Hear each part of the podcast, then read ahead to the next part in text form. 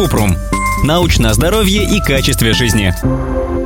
Ответили по науке.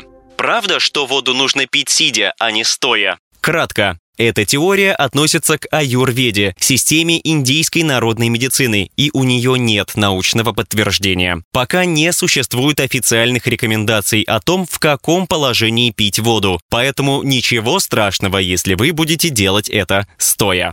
Подробно. Последователи аюрведы считают, что если человек стоит, когда пьет, то вода якобы не поступает к важным органам, а питательные вещества и витамины не попадают в печень и пищеварительный тракт. Кроме того, по их мнению, при питье стоя вода вредит суставам и костям, вызывает боль и воспаление. А если человек пьет сидя, то это способствует улучшению пищеварения, а полезные вещества достигают мозга и повышают его активность. Все эти заявления не подтверждены научными исследованиями. На самом деле, когда человек глотает воду, она проходит по пищеводу, попадает в желудок, затем проходит через тонкий и толстый кишечник и выходит наружу. Это происходит независимо от того, сидите вы или стоите. Вода не приближается к суставам рук, ног, пальцев рук или ног и, соответственно, не может вызывать боль в суставах. Поэтому можете пить воду, как вам удобно.